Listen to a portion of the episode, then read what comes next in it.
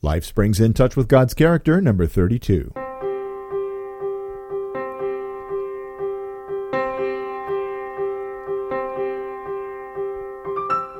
Hi, I'm Steve Webb, host of the Lifespring Family of Podcasts. Thank you so much for joining me today. In the book, Deliver Us from Evil, Ravi Zacharias writes, Joseph Damien was a 19th century missionary who ministered to people with leprosy on the island of Molokai, Hawaii. Those suffering grew to love him and revered the sacrificial life he lived out before them. One morning before Damien was to lead daily worship, he was pouring some hot water into a cup when the water swirled out and fell onto his bare foot. It took him a moment to realize that he had not felt any sensation. Gripped by the sudden fear of what this could mean, he poured more hot water on the same spot. No feeling whatsoever. Damien immediately knew what had happened.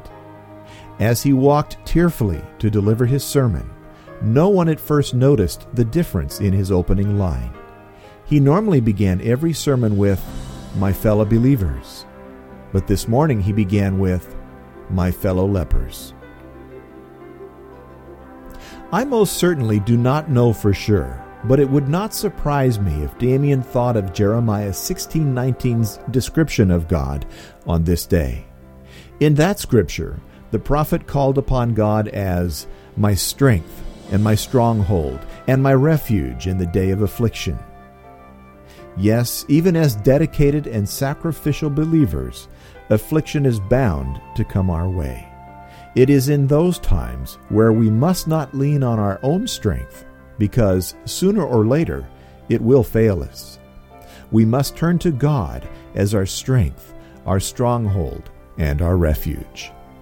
God says in Joshua chapter 1, "As I was with Moses, so I will be with you. I will never leave you nor forsake you." So in the day of your affliction, be strengthened, be encouraged. Know that you are not alone.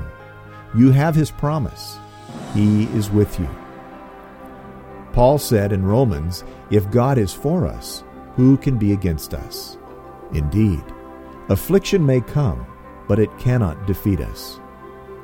God is my strength and my stronghold and my refuge in the day of affliction.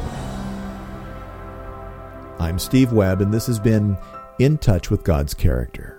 May God bless you richly.